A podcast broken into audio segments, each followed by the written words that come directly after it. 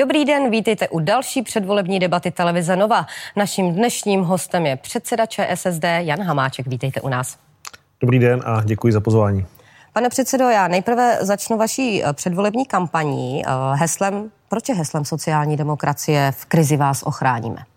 Protože to je samá podstata sociální demokracie. Sociální demokracie je tady dlouho, my jsme nejstarší politická strana, za což se nestydíme, ba naopak.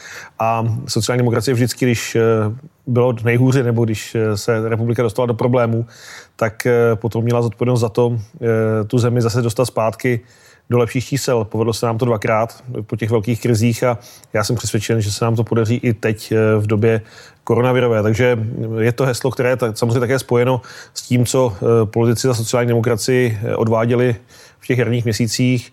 Prostě jsme tady pro lidi a uděláme všechno pro to, aby ta krize na ně dopadla co nejméně. Vy jste v té předvolební kampani, v tom předvolebním spotu opět vytáhl červenou mikinu, červený svetr. Dnes jste taky tematicky přišel v červeném tričku. Nebude ten symbol třeba za chvíli opraný?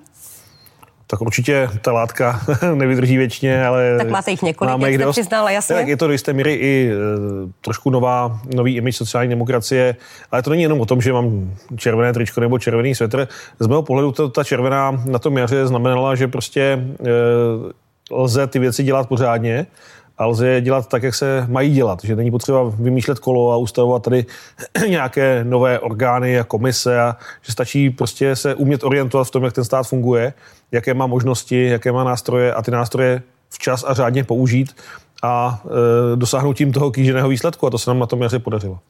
Čí byl nápad ten spot, respektive to, že vypadá ve finále tak, jak vypadá? Ta jeho finální podoba? To je práce volebního týmu eh, sociální demokracie. V čele toho týmu je Michal Hašek jako náš volební manažer. Mohl jste do toho mluvit? Ano, tak já vždycky, když někde vystupuji, tak do toho mluvím. Jak jste vnímal, že někteří komentátoři uh, tvrdili, že jste tam trochu heroizován?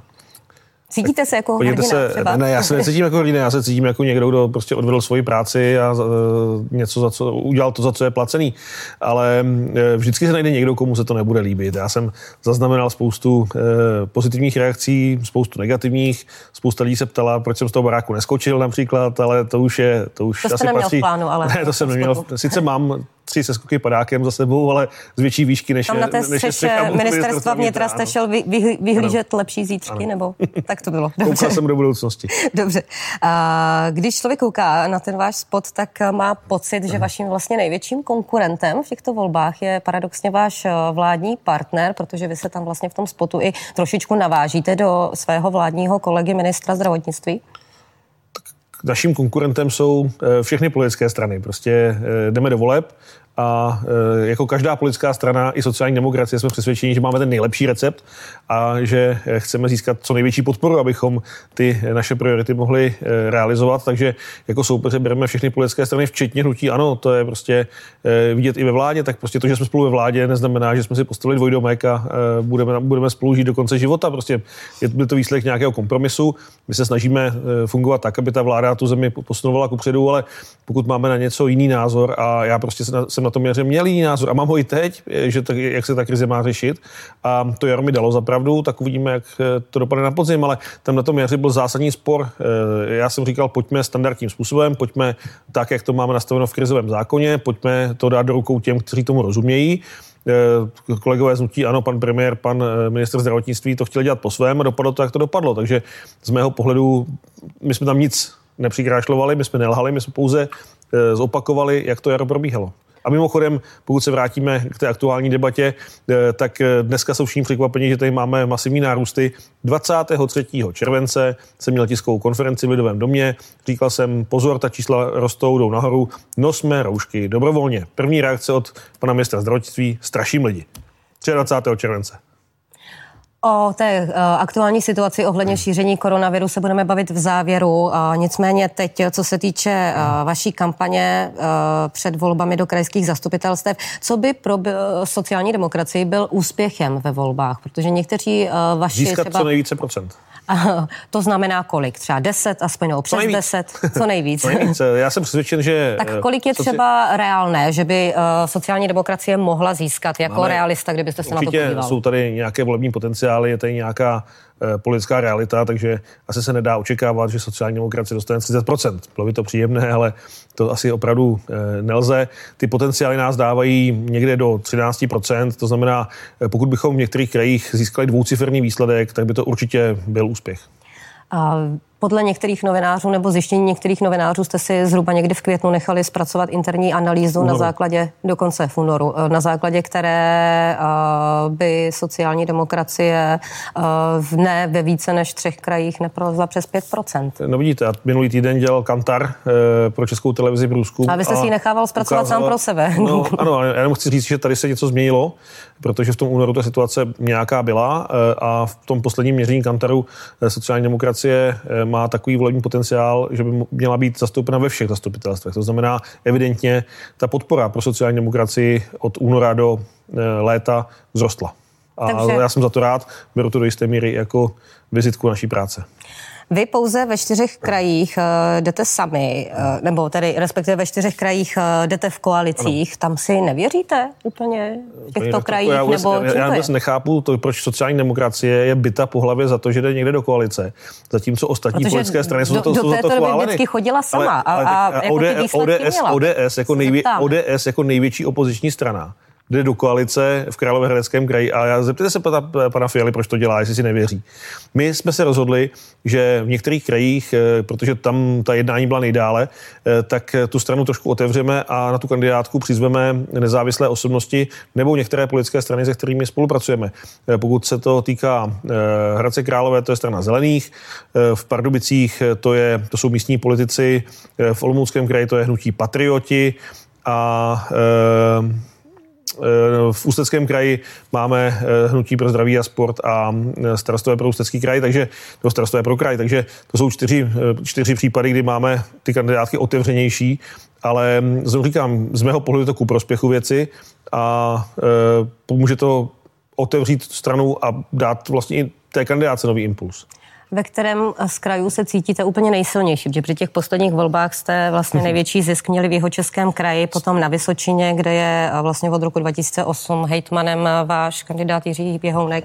Určitě Jižní Čechy, Vysočina a Pardubice, eh, to jsou kraje, kde máme nejsilnější eh, potenciál. Máme tam velmi zkušené hitmany, eh, jak Ivana Stráska, Jirka Běhounek i Martin Netolický, jsou špičkoví regionální politici. I na tom jaře ukázali, že eh, vědí, co mají dělat, že se nemusí ty věci učit za pochodu a fungovalo to jako hodinky, takže určitě to jsou tři kraje, kde ta podpora je nejsilnější. Vy do kampaně investujete zhruba 20 milionů korun. Jak ta kampaň bude vypadat? To ví pámbu a covid, eh, protože samozřejmě s tím, tou páteří každé volební kampaně je kontaktní kampaň, to znamená setkávání se s voliči, eh, představování toho programu napřímo, jak říkají eh, různí západní politici, každý politik se počítá o toho, nebo kvalita politika, politika a jeho popularita se počítá o toho, kolik lidem pole roku, že, oni, že ta, ta kampaň má být co nejvíc kontaktní. To ovšem v té době covidové asi úplně nepůjde. Takže my jsme zatím jezdili po, po krajích, eh, já jsem se teď vrátil eh, ze Zlínského kraje, nebo byl jsem ve Zlínském kraji, byl jsem na Jižní Moravě. Pokud ta, ta epidemie bude e, narůstat, tak se budeme muset přesunout do, do, do toho virtuálního prostředí, to znamená sociální sítě nebo elektronická média. Takže možná i ten výdaj za tu kampaň bude nižší, než se původně předpokládalo? Nebo... Popravdě řečeno, ona, ona ta kampaň v tom kyberprostoru není tak úplně jednoduchá, není tak úplně levná, takže, takže uvidíme, Teď, teď to zvažujeme a hodně bude záviset na tom, jaká budou ta další opatření. Pojďme se teď podrobněji podívat eh, na vaše kandidáty ve středočeském kraji. Eh, kandiduje na, hit, na hejtmana Ribon Povšík. Eh, na billboardech voličům sděluje, zachránil jsem milion pracovních míst. Není to trochu zavádějící? Nevím proč. Pan Povšík je náměstkem ministrně práce a sociálních věcí a objektivně ten program Antivirus, na kterém se on podílel dost výrazně, zachránil skoro milion pracovních míst. Takže... A ještě se tam musela nějak podílet vláda, aby to schválila. Tak samozřejmě, ale určitě to, že to vzniklo eh, na ministerstvu práce a sociálních věcí, nikdo nespochybňuje. A to, že Robin Povšík na tom měl velký podíl, to také nikdo nespochybňuje. Takže každá volební kampaně do jisté míry o nadsázce může, můžete jít panu premiérovi přepočítat ty špitály a, a domovy důchodců. I to uděláme, nebojte se, nebojte ale, se, na všechny se dostane ale, stejně. Určitě, určitě to není žádné chlubení cizím peřím, prostě je to objektivně odpracovaná práce na ministerstvu práce. Já když sleduji sociální demokracii několik posledních měsíců, tak jsem si chtěla zeptat, jestli se něco v sociální demokracii neděje, protože například v Jižních Čechách že jo, odešel ex-hejtman Zimola, do voleb jde s novým uskupením Změna 2020. V Plzni vás opustil ex-hejtman Josef Bernard. Jak to má čtenář číst? Nebo tak ten každý příběh je trošku jiný. Tak Jirka Zimola byl eh, dvojkou sociální demokracie, pak eh, se rozhodl odejít z té centrální politiky a vytvořil si nějaké lokální uskupení, o kterém popravdě řečeno moc slyšet není. Eh, a Ivana Stráska si myslím, že tam odvádí obrovský kus práce pro středolevicové voliče, takže nevidím důvod, proč by... Je to pravda, že znova kandidovat nechtěla, ale vlastně kvůli Jiřímu Zimolovi, který odešel a bude dá se, kandidovat se, se svým uskupením, že jí to naštvalo? Dá se říct, že ty mm, až nevybíravé útoky Jiřího Zimoly právě na ní mm, hrály roli při, při tom, zda má znovu kandidovat či nikoliv, to je pravda. Eh, Pepa Bernard, já jsem mu říkal několikrát, prostě já to jeho odcházení pokládám za trošku šarádu, protože já jsem rok dopředu věděl, že je dohnutý s nutím stan a tu informaci mám naprosto důvěryhodného hnutí zdroje. Hnutí to popíral, tak... Ale hnutí stan to nepopírá, protože mi to jeden čelně představený politik třetím rokem řekl. Uh, takže to můžou popírat, jak chtějí, ale to, to, co, to, co mi řekli, to, to, to, tak to prostě bylo. A mě, kdyby ten Pepa to udělal férově, jak podívejte se, mě už to nebaví u sociální demokracie, já jsem založením liberál a, a uh, odcházím, tak bychom to vzali ale takové ty scény o tom, jak ho utiskujeme a všechno špatně a e, kritika, kýble špiny na sociální demokracii a, a šup ke stanu a e, už, už jenom to, že on to, on to oznámil jeden den a do dvou dnů by, byly vytisknuté plagáty, tak takhle rychle to nejde ani v super e, agenturách, takže to bylo připravené. Šel asi za lepším. Taky to ukazuje něco o, o, o, o charakterech, tak ti lidé vstupovali do sociální demokracie v době, kdy jsme měli 30%, eh, pro některé, včetně Pepi Bernarda, to byla záruka dobrého bydla, on jako hejtman se neměl vůbec špatně. Pálilo ho, a spíš, spíš si ho chce uchovat. A má pocit, že eh, v dresu hnutí stan to bydlo má jistější než v dresu sociální demokracie, ale eh, Ivo Greener, který je tam v, Plzeň, v plzeňském kraji na naší kandidáce jako jednička, je velmi zkušený místní politik, snaží se. Já, já, já Plzňákům věřím a věřím, že ukážou Pepovi Bernardovi, že sociální demokracie je stále značka, za, za kterou stojí za to bojovat.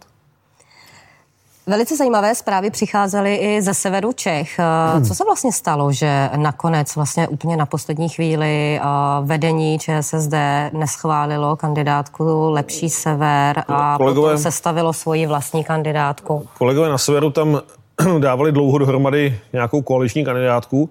Eh, nicméně eh, do poslední chvíle nám neřekli, že na ní nejsou skoro žádní sociální demokraté. Tak eh, jsme potom ty jména viděli a zjistili jsme, že... V první desíce tam byly minimálně dva. No dva, no. Dva. Tak to, to je málo. Tak dva, dva z deseti to mi jako nepřijde jako sociální demokratická kandidátka. Tak třeba nebyli Plus lidi? Tam, ale lidí je dost, protože evidentně lidí je dost, protože jsme tam velmi rychle postavili 55 členů kandidátku sociální demokracie. To znamená, lidí je dost, akorát možná ta parta, co tu, co, co tu kandidátku sestavovala, tak měla trošku jiné zájmy. Tam ti lidé kteří se tam objevili, to byli bývalí členové ODS či, či TOP 09 a eh, my jsme prostě odmítli eh, platit kampaň expravičákům, tak jsme si postavili vlastní kandidátku. V čele je... Taky je ale nějaký expravičák. Tam, Vy radikálnější ale možná. Petr Benda sice udělal jednou ze život chybu, on se za to omluvil, je držitelem prověrky NBU, takže tam nehrozí, že by byl nějaký, nějaký rozvratný živel, protože to by mu, to, to by mu tu prověrku sebrali a na čele té kandidátky Jarda Krákora, lékař dětský, e, velmi zkušený politik, bývalý poslanec, na dvojce bývalý ředitel Litoměřické nemocnice, takže opravdu kandidátka z mého pohledu velmi dobrá a já jim v, v Ústeckém kraji věřím. A co bude teďka s těmi kandidáty, kteří pozastavili své členství v ČSSD a pokračují vlastně do voleb v té stávající původní kandidáce? No, ti, co jsou na té kandidáce, tak ve chvíli, kdy ta kandidátka byla podána, tak ztratili členství sociální demokracii, protože naše stanovy hovoří jasně, pokud nemají souhlas příslušného orgánu sociální demokracie, tak kandidovat nemohou nebo ztratí členství. Žádný takový souhlas není, to znamená, tě, těch 35 lidí, tuším, pozbylo členství. Akorát se musíme potom ještě pobavit, co budeme dělat s těmi, kteří zůstali v sociální demokracii, ale dělají kampaň proti ní. Ale to si vyřídíme v volbách. A kteří to jsou? Třeba buďte konkrétnější. No tak to by celá řada členů sociální demokracie, kteří neodešli, ale eh, aktivně se účastní kampaně toho hnutí Lepší sever, tak to asi není úplně možné eh, být v sociální demokracii a dělat kampaň proti ní. Co se týče těch, eh, těch bývalých sociálních hmm. demokratů, jestli teda o nich teď tak to hovořit, nedá se taky třeba i v jejich případě to vnímat tak, že prostě jednou uklouzli, stejně jako uklouzl Petr Benda. Tak oni ale uklouzli tak, že ta, ta, Petr Benda v té době nebyl člen sociální demokracie, ale eh, oni uklouzli tak, že prostě aktivně se stavili jakoule kandidátku a, eh, i po, a poté, co to se tam dala dohromady sociálně demokratická kandidátka, tak v tom, tak v tom pokračují, takže z mého pohledu si vybrali a svoji budoucnost eh, svázali s někým jiným. Jak vůbec vznikla spolupráce s Petrem Bendou, který vlastně už kdysi eh, spolupracoval například eh, jako poslanecký asistent Jiřího Paroubka? Vzniklo to právě skrze Jiřího Paroubka? Ne, to vzniklo vlastně? skrze mě, my se s Petrem Bendou známe dlouho. A já když jsem, když jsem eh, hledal způsob, jak tam vůbec zajistit, teda, aby tam byla sociálně demokratická kandidátka, tak jsem se na něj obrátil a Petr Benda byl úspěšný předseda sociální demokracie v Ústeckém kraji. Za něj tam ty výsledky byly přes 30. Takže no, jsme tam se... spousta nových lidí, kteří se přihlásili členství. No, tak poprvé řečeno, já si myslím, že na tom severu si nemá nikdo nic co vyčítat. To je velmi specifický region. Takový divoký takže, okres, takže, kraj. Eh, to jsou všechno, to jsou všechno průvodní jevy, které se nevyhnuly žádné z politických stran, která tam působila, uh, ať je to ODS, sociální demokracie či další. Ale to už, je, to, to už jsou taková ta divoká 90. nebo počátky 2000, to už je za námi.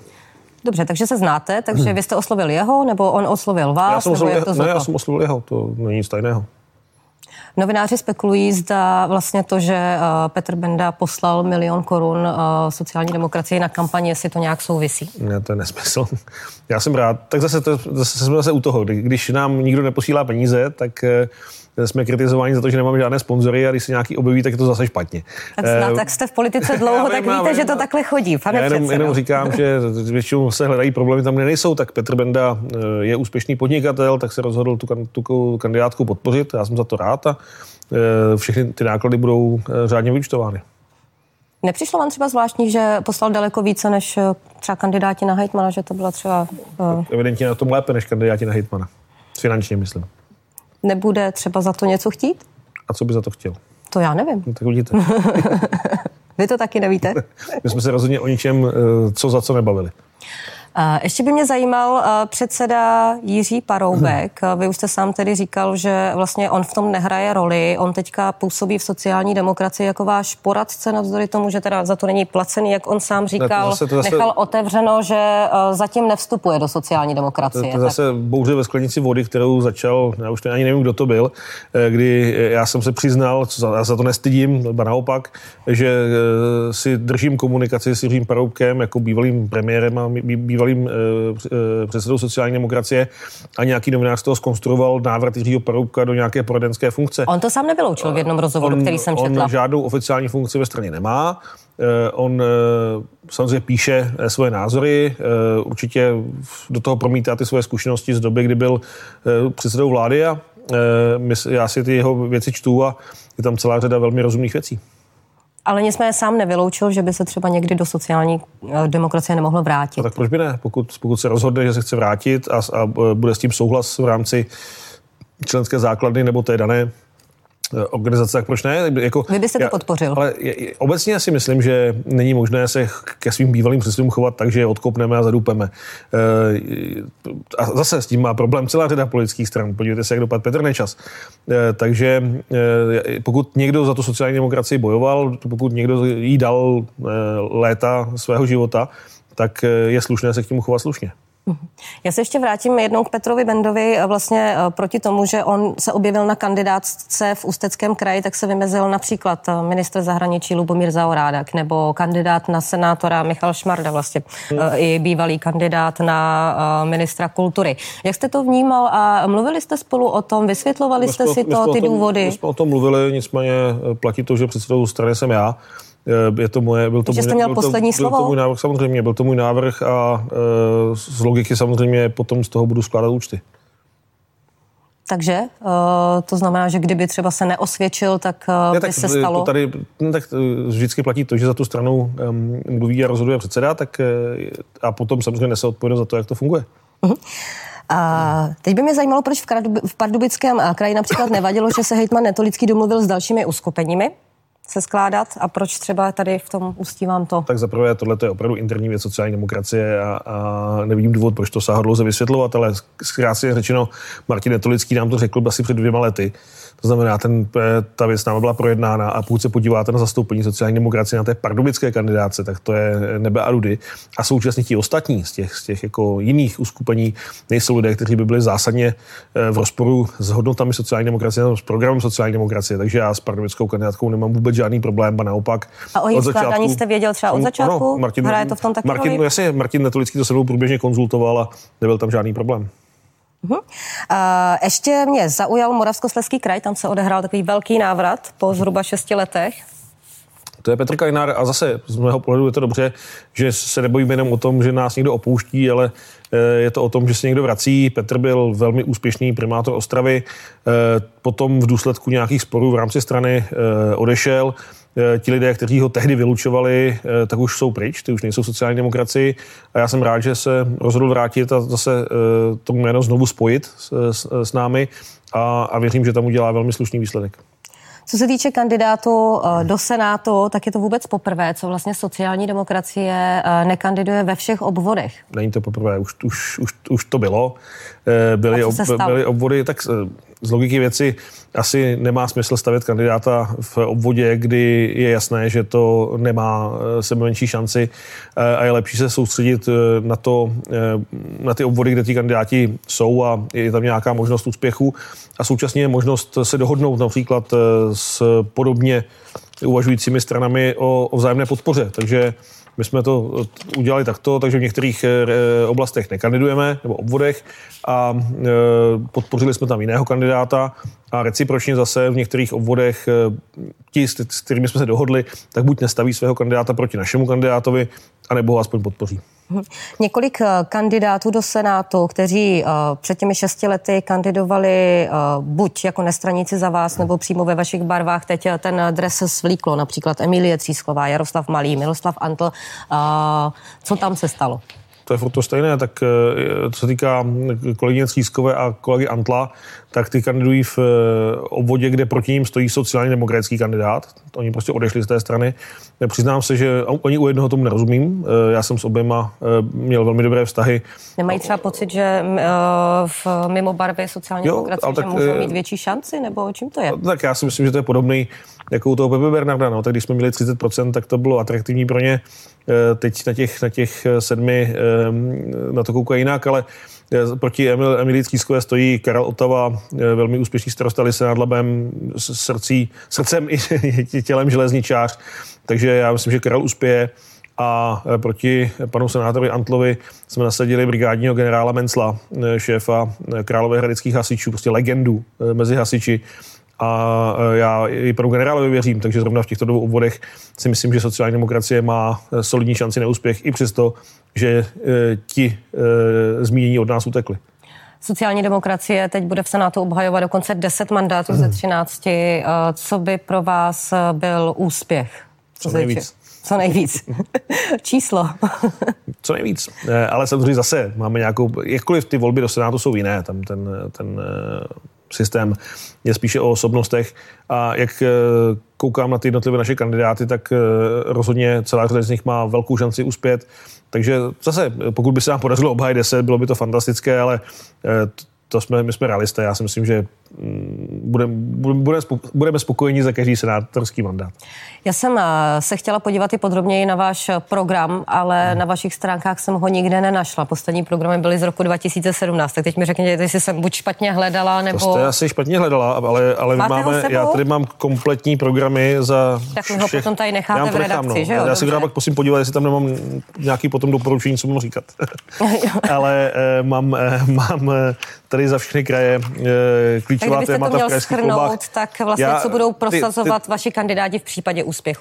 Ty volby krajské jsou na půl. Jsou to půl jakoby komunální, půl celostátní, takže určitě každá ta kampaň má tu celostátní linku, tam je to, tam má čtyři jasná témata. Bezpečnost v České republice, to znamená kvalitní a fungující integrovaný záchranný systém, boj proti suchu a ochrana vody. Eh, máme tam jako další téma ochranu pracovních míst, a dostupné bydlení. To jsou čtyři témata, která se prolínají vlastně napříč kraji. A víceméně tyto problémy trápí všechny kraje. No a potom každý z těch krajů má to svoje eh, specifikum, takže pokud se podíváme na eh, Vysočinu, tak eh, Jirka Běhounek tam staví na tom, že vlastně už je několikáté volební období na čele toho kraje, že ten kraj je úspěšný, klidný, má vyrovnaný rozpočet, dostupné služby, funguje tam zdravotnictví. Takže to je Jirka Běhounek, Olomoucký kraj, ti eh, se zase chtějí věnovat eh, tomu, aby eh, odpovědně hospodařili s vodou. Je to Haná, to znamená ochrana zemědělské půdy a tak dále, takže vám můžu tady číst Dobře. kraj po kraji, takže určitě program máme. Pane předsedo, posledních několik minut věnujeme jako vždy dotazům divákům vzhledem k aktuální situaci ohledně šíření koronaviru. Se ty dotazy právě týkaly tohoto tématu.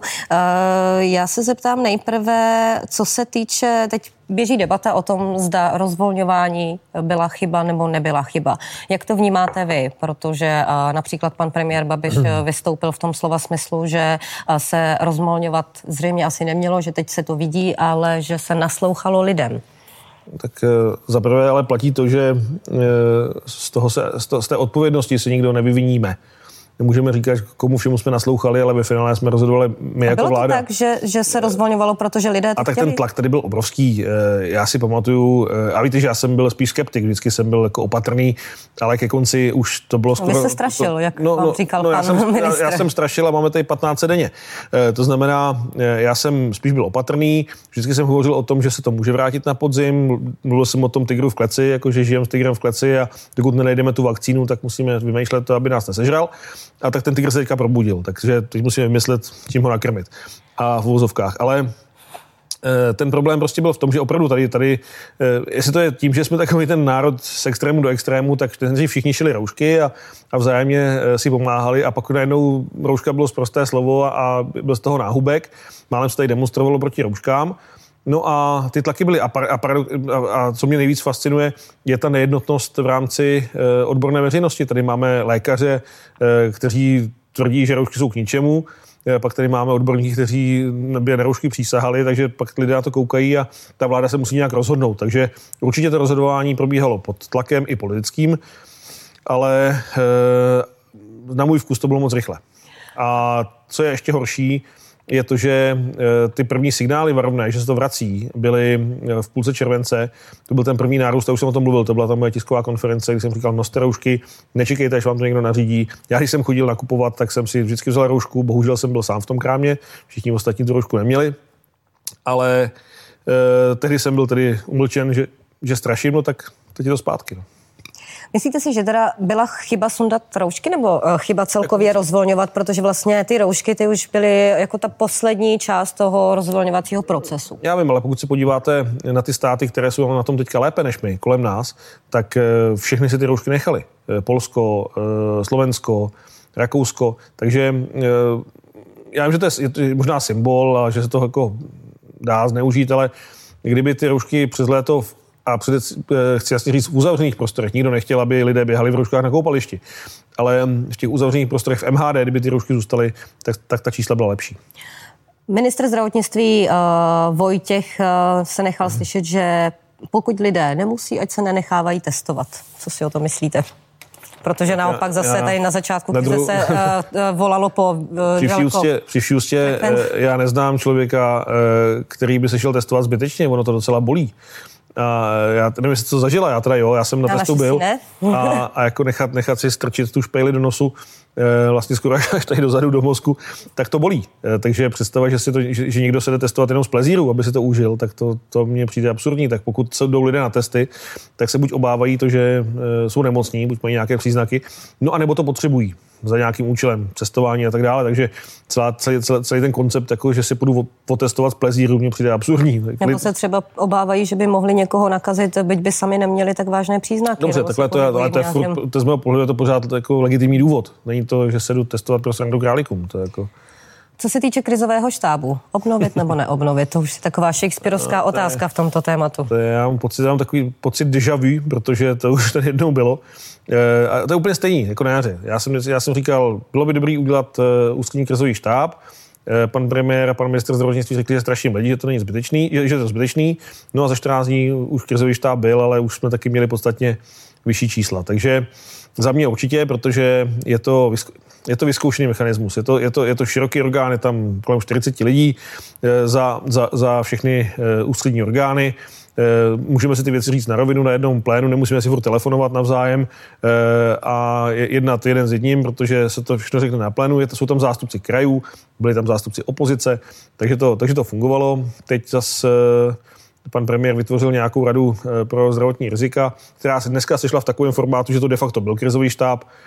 Takže z mého pohledu vždycky je lepší používat eh, vyzkoušené, vyzkoušená řešení, než, než znovu, znovu vymýšlet kolo. A myslíte si, že by se měla zavést nějaká další opatření? Mm, já bych určitě počkal, eh, jak zaberou roušky.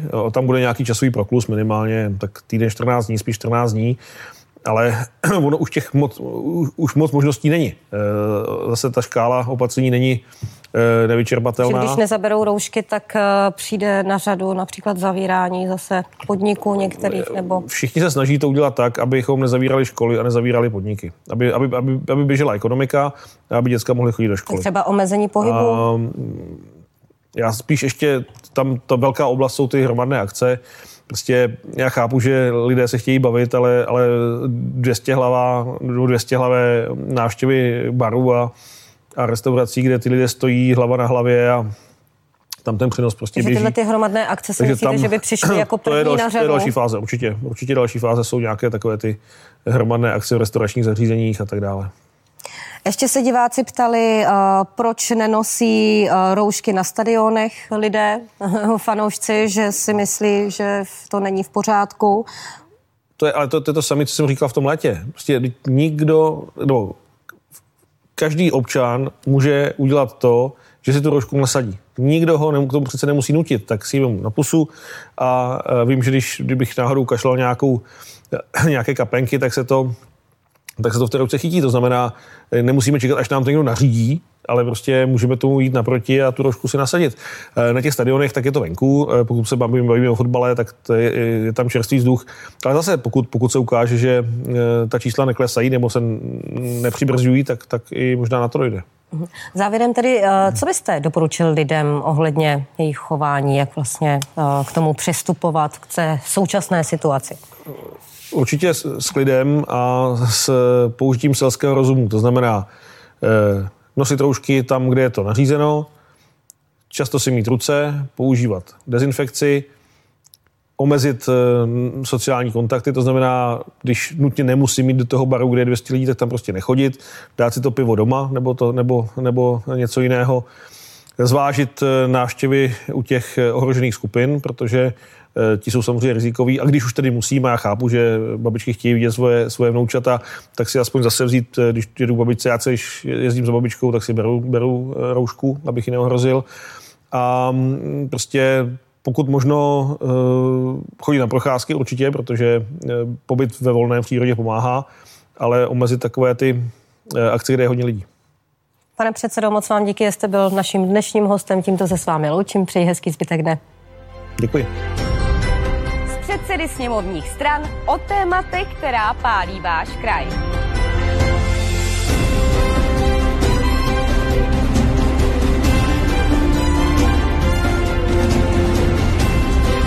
V předvolebních debatách se budu ptát za vás vždy v pondělí, ve středu a v pátek v 17.45 živě na TNCZ. thank you